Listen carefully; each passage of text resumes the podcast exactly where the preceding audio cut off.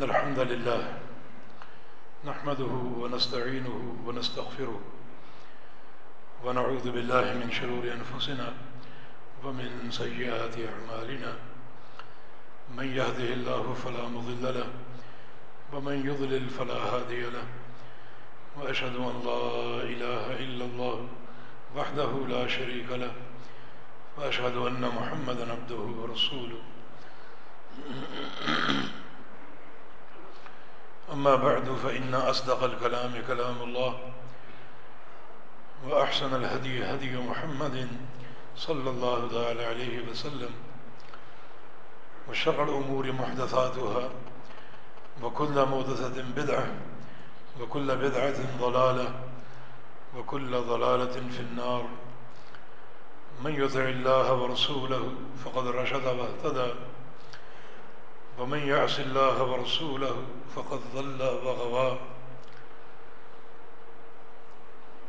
اللهم صل على محمد وعلى آل محمد كما صليت على إبراهيم وعلى آل إبراهيم إنك حميد مجيد. اللهم بارك على محمد وعلى آل محمد كما باركت على إبراهيم وعلى آل إبراهيم إنك حميد مجيد. سبحانك لا علم لنا إلا ما علمتنا إنك أنت العليم الحكيم. رب اشرح لي صدري ويسر لي أمري واحلل عقدة من لساني يفقه قولي. لقد قال الله سبحانه وتعالى أعوذ بالله من الشيطان الرجيم. من همزه ونفخه ونفسه. بسم الله الرحمن الرحيم. فليحذر الذين يخالفون عن أمره أن تصيبهم فتنة أو يصيبهم عذاب أليم.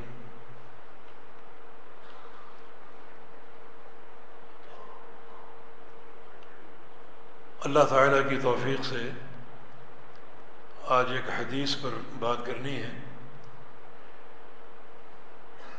جسے امام مسلم رحمہ اللہ نے اپنی صحیح میں روایت فرمایا ہے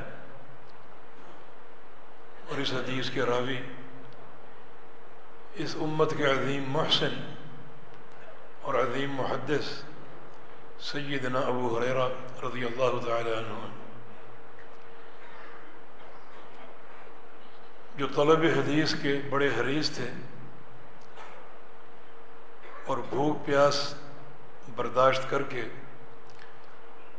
ہمیشہ رسول اللہ علیہ وسلم کے ساتھ رہتے، آپ گھر میں ہوتے تو آپ کی چوکھٹ سے اپنا سر ٹیک کر پڑے رہتے۔ یوں احادیث کا سما کیا اور ایک بڑا گراں قدر علم اس امت تک پہنچایا۔ انہی جواہر پاروں میں سے یہ ایک نفیس حدیث ہے۔ فرماتے ہیں کہ رسول اللہ وسلم نے ارشاد فرمایا، ان اللہ طیب ولا يقبل اللہ طیب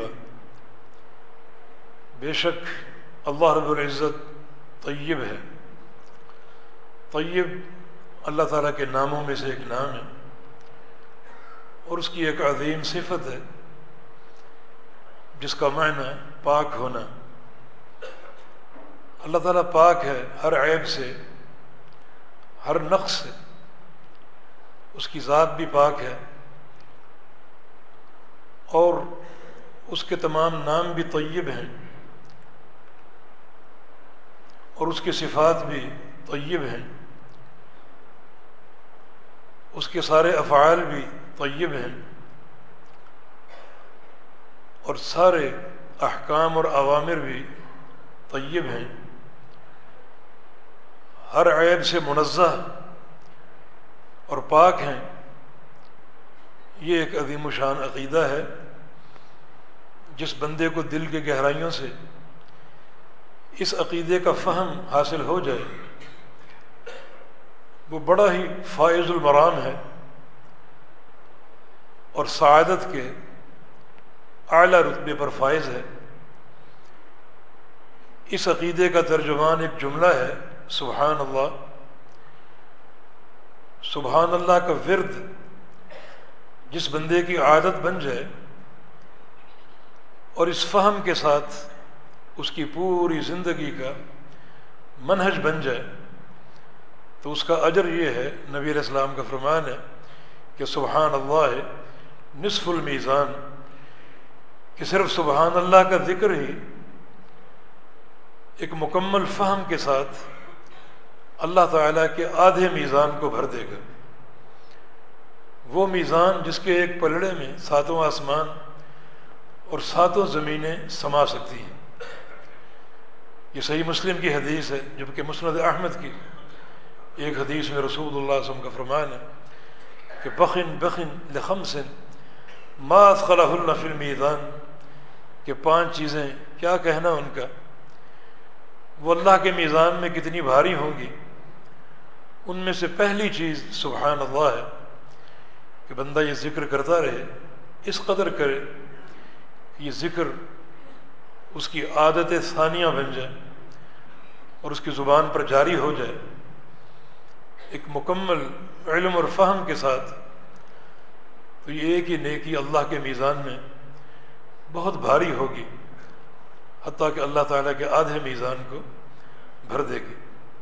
تو ان اللہ طیب اللہ تعالیٰ طیب ہے اپنے ناموں میں، صفات میں، اپنے افعال میں، اپنے احکام میں۔ ولا اقبال و اللہ طیبہ یہ بھی ایک قول فصل ہے، فیصلہ کن بات۔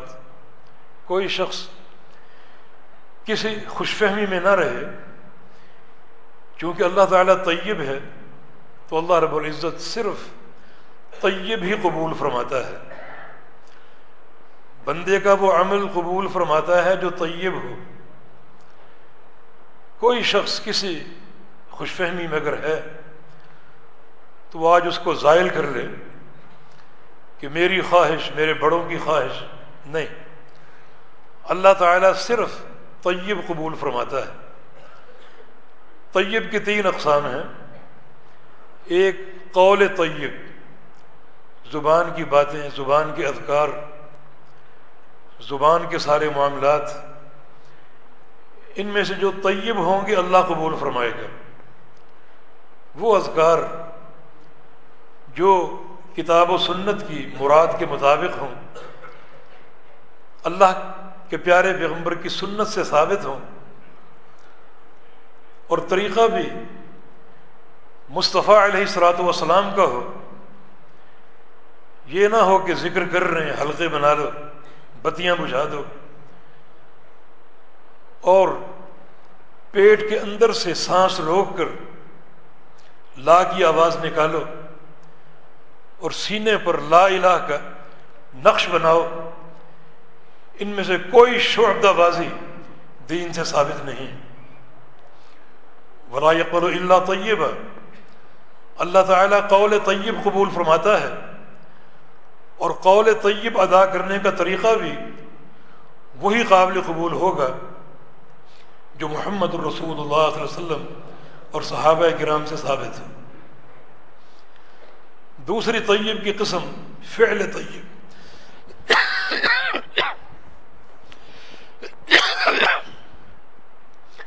فعل طیب ہے۔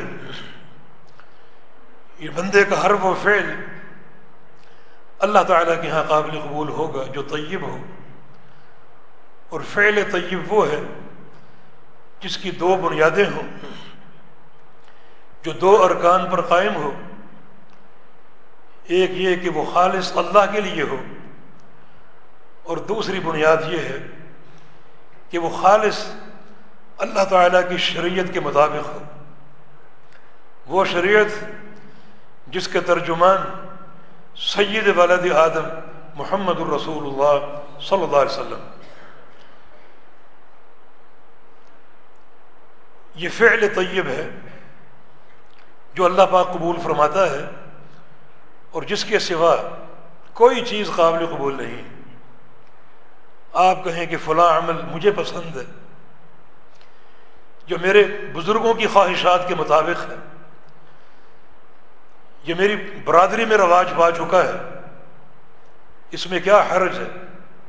نہیں، وہ قطع قابل قبول نہیں ہے۔ جب تک وہ طیب نہ ہو، اور طیب کی یہ دو بنیادیں ہیں، اللہ کی رضا کے لیے ہو، اور اللہ کی شریعت کے مطابق ہو۔ اور طیب کی تیسری قسم رزق طیب ہے۔ انسان کی روزی حلال کی روزی ہو جو کہ اساس ہے اس کی تمام نیکیوں کی قبولیت کی۔ آگے جو جملہ ہے، اس میں رسول اللہ علیہ وسلم کا ارشاد گرامی کہ وہ ان اللہ عمر عمر المؤمنین بما عمر به المرسلین اللہ تعالیٰ نے قرآن میں مؤمنین کو حکم دیا ہے، بالکل وہی حکم جو مرسلین کو دیا ہے، جو اپنے نبیوں اور رسولوں کو دیا ہے، بالکل وہی حکم مؤمنین کو بھی دیا ہے۔ یہاں دو نقطے قابل غور ہیں۔ ایک، مومن بندے کی شان، کہ اللہ رب العزت نے ایک مومن بندے کو اس قابل قرار دیا کہ اسے وہ حکم دے جو رسولوں کو دیا ہے۔ رسولوں کی ہستیاں بڑی عالی شان ہیں وقی القدر ہیں۔ یہ بڑی ہی مقدس ہستیاں ہیں۔ یقیناً ان کے حکم بھی بڑے اعلیٰ ہیں۔ تو اللہ تعالیٰ نے بالکل وہی حکم اپنے مومن بندوں کو بھی دیا، جس سے مومن بندوں کی شان اجاگر ہوتی ہے۔ کہ اللہ رب العزت نے ان دونوں اصناف کو ایک ہی حکم دیا۔ جو حکم انبیاء و مرسلین کو دیا، وہی حکم مؤمنین کو دیا۔ اور دوسری بات یہ ثابت ہو رہی ہے کہ خواہ کوئی مومن ہو، ولی ہو، متقی ہو یا نبی ہو، رسول ہو، سب کے سب اللہ تعالیٰ کے معمور ہیں۔ اور اس کے حکم کے تحت ہیں، اور اس کے امر کے تابع ہیں۔ کوئی اللہ کے حکم سے خارج نہیں ہے۔ سب پر اللہ رب العزت کا حکم منتبق ہوتا ہے اور یہ پروردگار کی ذات کی عظمت ہے کہ مؤمنین بھی اسی کے معمور و مقہور ہیں اور انبیاء و مرسلین بھی اسی کے معمور و مقہور ہیں اور ان میں سے کوئی اس کے حکم سے خارج نہیں ہے بلکہ کوئی مخلوق اس کے حکم سے خارج نہیں ہے ملاقہ کے بارے میں فرمایا لا یعصون اللہ ما امرہم یہ فرشتے اللہ تعالیٰ کے کسی ایک امر کی بھی نافرمانی نہیں کرتے، بلکہ اس کے امر کے دعوے ہیں، اس کے حکم کے دعوے ہیں۔ حالانکہ فرشتوں کی عظمت اور حیبت انسانوں سے کہیں زیادہ ہے۔ ادین علی ان احد تکم ان ملاکن میں ملائکت حملت العرش۔ آج اللہ نے مجھے اجازت دی ہے کہ ان فرشتوں میں سے ایک فرشتے کا حال بتاؤں جو اللہ کے عرش کو اٹھائے ہوئے ہیں، جن کی تعداد چار ہے اور قیامت کے دن آٹھ ہوگی۔ ان فرشتوں کا حال تمہیں بتاؤں۔ فرمایا کہ ماں بین شاہمد ادو نہیں علاقات گئی مسیرت و سب امیت عام۔ ایک شخص سات سو سال تیز رفتاری سے دوڑتا رہے، سفر کرتا رہے۔ جتنا فاصلہ وہ طے کرے گا، وہ فیصلہ اس فرشتے کی کان کی لو سے لے کر اور اس کے کندھے تک بنے گا۔ اتنی عظیم اللہ کی مخلوق، لا یعصون اللہ ما امرہم۔ اللہ کے کسی امر کی نافرمانی نہیں کرتے، بلکہ یہ ساری مخلوق اللہ کے امر کے تابع ہے۔ رعیت و جبریل فی صورت ہی میں نے جبریل امین کو ان کی اصل شکل میں دیکھا۔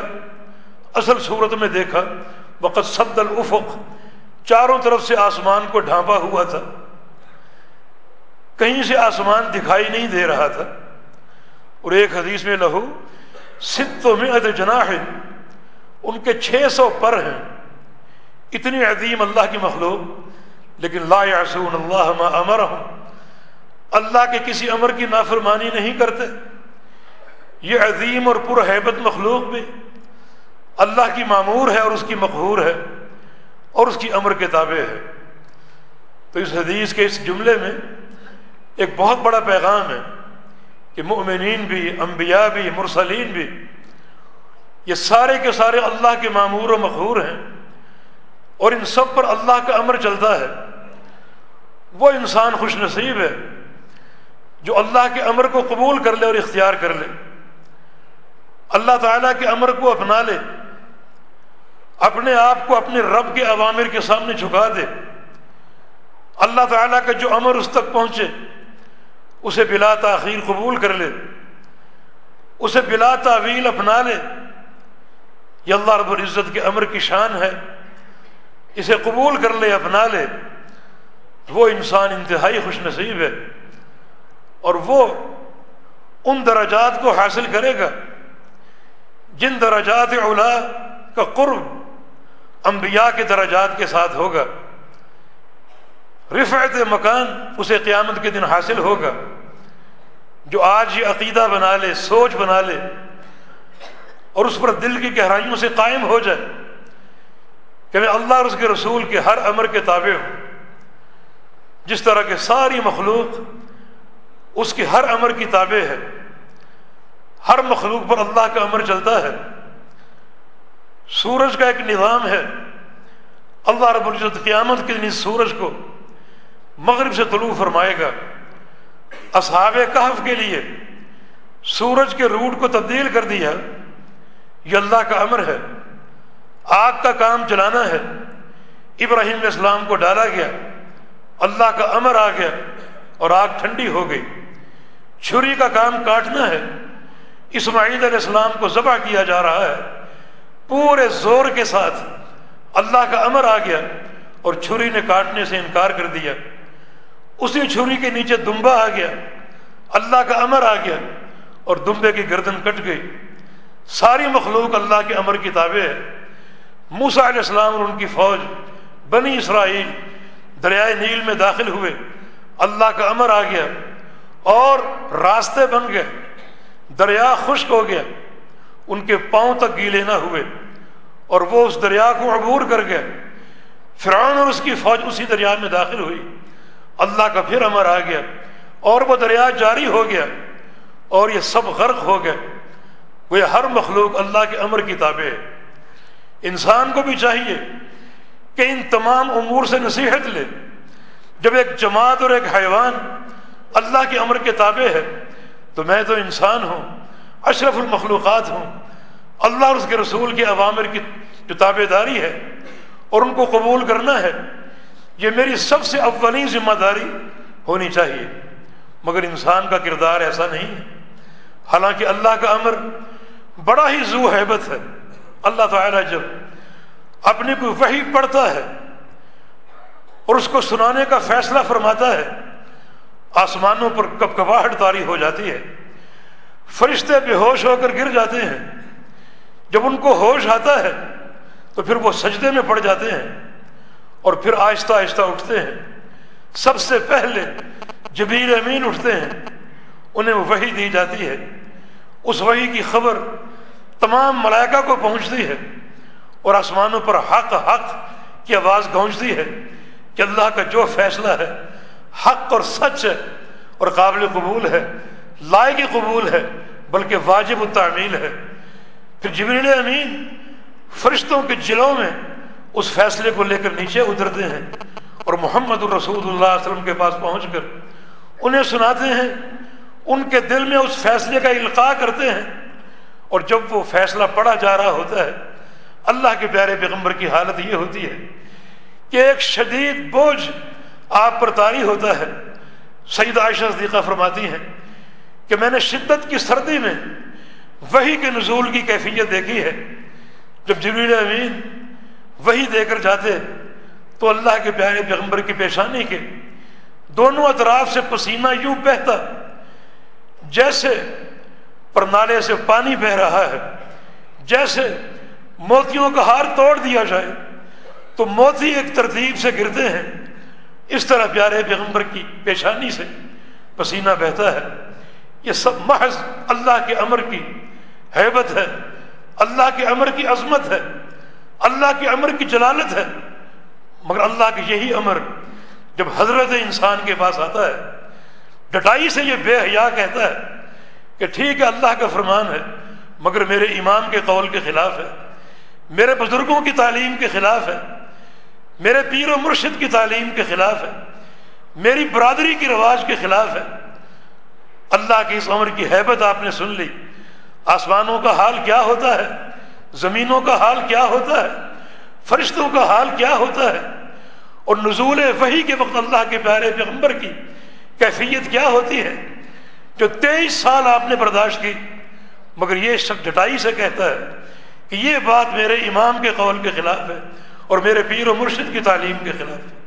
تبھی تو اللہ پاک نے فرمایا، ان شرت دباب عند اللہ سم البک الدین لا یاقلون ذرا تم بتاؤ تو صحیح، اس کائنات میں سب سے بدترین مخلوق کون سی ہے؟ سب سے غلیظ، ناپاک، نفرت کے قابل مخلوق کون سی ہے؟ تم کیا سمجھتے ہو؟ گٹر کے کیڑے ہیں۔ تم کیا سمجھتے ہو؟ خنزیر ہیں، کتے اور بندر ہیں۔ نہیں، وہ انسان ہے جو اللہ کی وحی کے سامنے گونگا اور بہرا بن جاتا ہے۔ اس شدت کے ساتھ اللہ کی وحی کا انکار کرتا ہے۔ اس کو ٹالنے کے بہانے ڈھونڈتا ہے۔ تو یہ حصہ بڑا ہی قابل غور ہے کہ ان اللہ امر المؤمنین بما امر به المرسلین۔ اللہ نے مومنین کو حکم دیا، بالکل وہی جو مرسلین کو دیا، اپنے انبیاء کو دیا۔ یہ تو مومنین کی شان ہے کہ وہ اس قابل ہیں، انہیں وہ حکم دیے جائیں جو رسولوں کو دیے جاتے ہیں۔ یہ تو مومن کی شان کو اونچا کرنا ہے، اس کے قد کو بڑھانا ہے۔ اب حکم کیا ہے؟ پہلے سنیں، مرسلین کو کیا حکم دیا؟ رسولوں کو کیا حکم دیا؟ یا رسول کلو تو صالح اے رسولو، صرف حلال روزی کھاؤ اور نیک عمل کرو۔ یعنی رسول بھی اس بات کے پابند ہیں کہ نیک عمل کریں۔ نیک عمل کیا ہے؟ وہی جس میں دو باتیں ہوں، اللہ کی رضا کے لیے ہو اور اللہ کی شریعت کے مطابق ہو اللہ کی وحی کے مطابق ہو۔ حالانکہ رسولوں کی خواہش بڑی مقدس ہوتی ہے، بڑی پاکیزہ ہوتی ہے، مگر رسول بھی اپنی خواہش سے اپنی خواہش پر عمل نہیں کر سکتے، بلکہ صرف اس عمل کو اپنا سکتے ہیں جو اللہ کی رضا کے لیے ہو اور اللہ کی شریعت اور اس کی وحی کے مطابق ہو۔ حالانکہ رسولوں کی سوچ، ان کی فکر، ان کی خواہش انتہائی مقدس اور انتہائی پاکیدہ ہوتی ہے۔ مگر وہ بھی اس امر کے تابع ہیں کہ صرف وہ کام کرنا ہے جو اللہ کی رضا کے لیے ہو اور اللہ کی شریعت کے مطابق ہو۔ اور ساتھ ہی فرمایا رسولو، صرف حلال مال کھاؤ، حلال روزی کھاؤ۔ یہی فرمان مومنین کے لیے بھی ہے۔ یا ایوہ الذین آمنوا کلو من الطیبات ما رزقناکم۔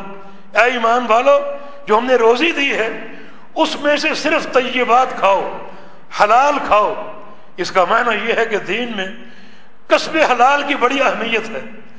قصب حلال ایک بڑی قوی احساس ہے دین کی صحت و قبولیت کے لیے۔ آگے رسول اللہ علیہ وسلم نے ایک شخص کا ذکر کیا، کون شخص ہے؟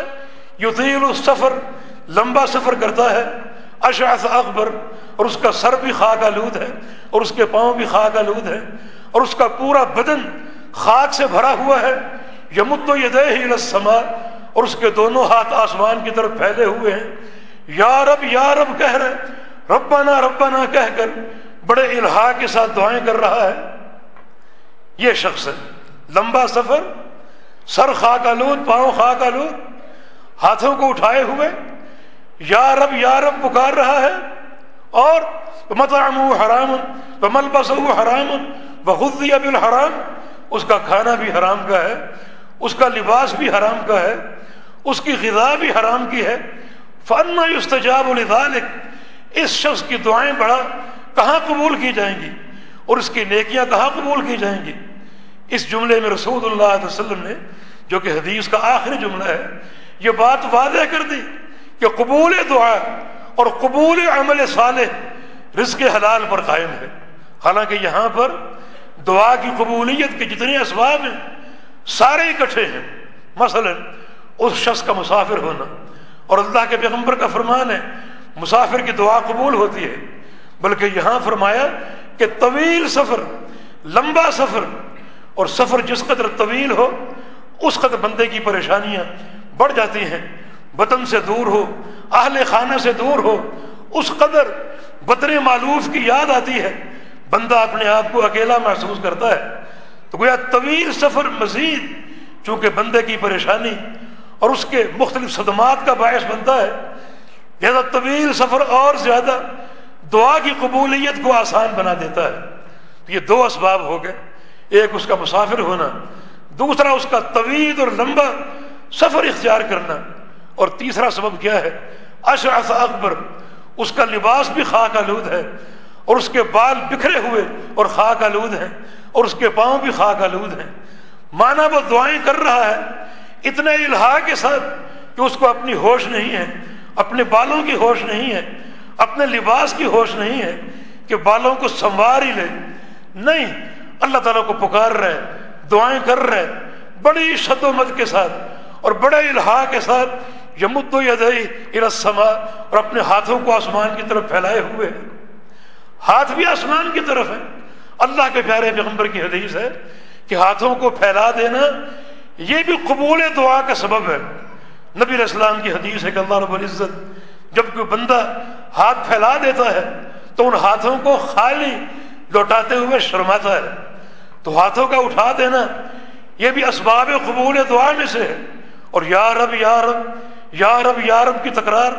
اے میرے رب، ربنا ربنا اللہ کے دربار میں وسیلے پیش کر رہے واسطے پیش کر رہے اس کی ربوبیت کے، اس کی ایک صفت کے، جس صفت کو صفت ربوبیت کہا جاتا ہے۔ ربوبیت میں سارا عقیدہ پنہا ہے۔ ربوبیت کا معنی اللہ تعالیٰ آسمانوں کا خالق، زمینوں کا خالق، پوری کائنات کا خالق۔ ربوبیت کا معنی اللہ الخلق والعمر یہ پوری مخلوق اللہ کی ہے اور پوری مخلوق پر اللہ کا امر ہے۔ ساری تدبیریں اللہ فرماتا ہے۔ سارا تصرف اللہ کے ہاتھ میں ہے۔ کائنات کا کوئی بھی تغیر اللہ کے امر سے رونما ہوتا ہے یہ سارے معنی یا رب یا رب کے اندر موجود ہیں۔ تو کتنے تکرار کے ساتھ وہ دعائیں مانگ رہا ہے اور اللہ رب العزت کی صفت ربوبیت کا اظہار کر رہا ہے۔ یہ چھ اسباب ہیں قبولیت دعا کے۔ مگر آواز کیا آتی ہے؟ میرے بندے، تیرا کھانا پینا، تیرا لباس تیری غذا اور خوراک سب کی سب حرام کی تھی، تیری دعا کہاں قبول کی جائے گی؟ تو وہ دعا رد ہو جاتی ہے اور قابل قبول قرار نہیں پاتی۔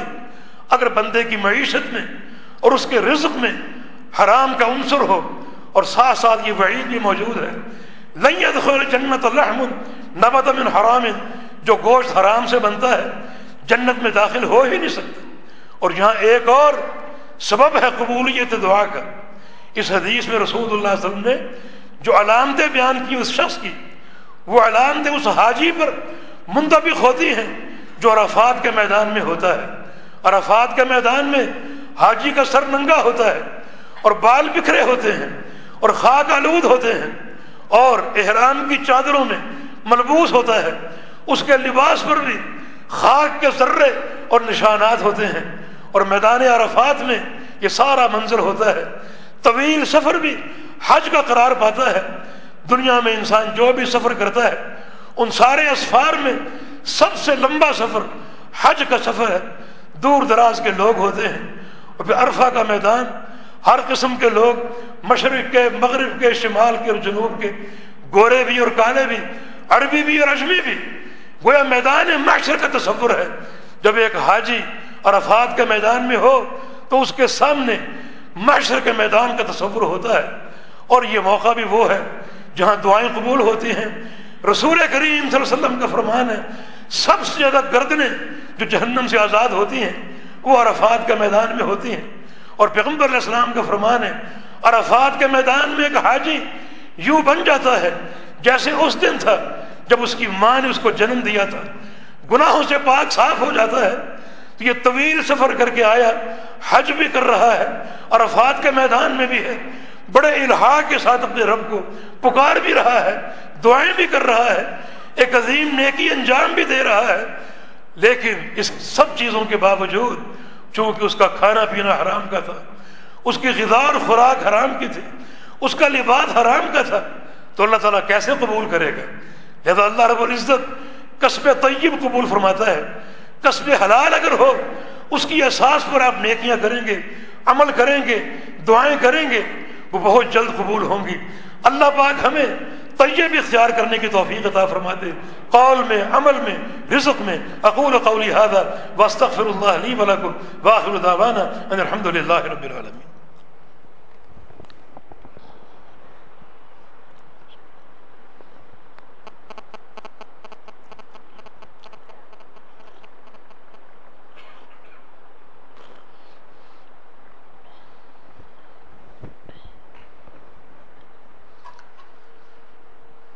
الحمد للہ وسلاۃ وسلام علیہ رسول اللہ وبعد. رسول کریم صلی اللہ علیہ وسلم کی حدیث ہے، من تصدق بصدقۃ عدل تمرہ جو شخص صدقہ دے ایک کھجور کے برابر، من قصب طیب قصب طیب سے قصب حلال سے قصب حرام سے نہیں قصب حرام سے دو گے وہ قابل قبول نہیں ہوگا اور مزید اللہ کی ناراضگی کو دعوت دے گا کہ اللہ طیب ہے اور اس کو حرام مال پیش کر رہے اللہ تعالیٰ پاک اور نقائص اور عیوب سے مبرہ اور منزہ ہے۔ اسے دینے کے لیے قصب خبیص تمہارے پاس ہے۔ تو قصب حلال قصب طیب سے جو شخص ایک کھجور دے گا بلا یکمد اللہ اللہ طیبہ۔ اور اللہ صرف طیب قبول کرتا ہے، صرف قصب حلال کا صدقہ قبول فرماتا ہے۔ تو اللہ تعالیٰ کیا کرے گا؟ یا خود و یمین ہی وہ کھجور یا اس کے برابر جو صدقہ ہے، اللہ اسے اپنے دائیں ہاتھ میں لے لے گا۔ یوربی ہے کما یوربی عہد کم فلو ہوا اور اس کو پالنا شروع کر دے گا۔ اس کو بڑھانا شروع کر دے گا۔ جیسے تم اپنے جانور کے بچوں کو پالتے ہو اور ان کو بڑھاتے ہو۔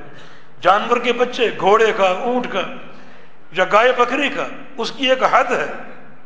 اس حد تک وہ پلتا اور بڑھتا ہے، مگر یہ کھجور قیامت تک پلے گی اور بڑھے گی۔ حتیٰ تصیرہ، مثل الجبل، حتیٰ کہ قیامت کے دن یہ کھجور ایک پہاڑ کے برابر ہو جائے گی۔ اور ایک حدیث میں عہد کا ذکر ہے عہد پہاڑ کے برابر اس بندے کے میزان میں ہوگی۔ تو اللہ تعالیٰ قصب طیب کا قدردان ہے، اس کو قبول فرما کے بڑھاتا ہے اور اسے پالتا ہے، حتیٰ کہ ایک کھجور عہد پہاڑ کے برابر ہو جائے گی۔ اور جس کی ثقافتیں قصب طیب سے پہاڑوں کے برابر ہو ان کا کیا درجہ اور کیا مقام ہوگا؟ و توفیق ہو بید اللہ تعالیٰ۔ ان الحمد للہ نحمد ہو و نستعین ہو و نستغفر ہو و نعوذ باللہ من شرور انفسنا و سیئات اعمالنا۔ من يهده الله فلا مضل له، ومن يضلل فلا هادي له۔ واشهد ان لا اله الا الله وحده لا شريك له واشهد ان محمدا عبده ورسوله.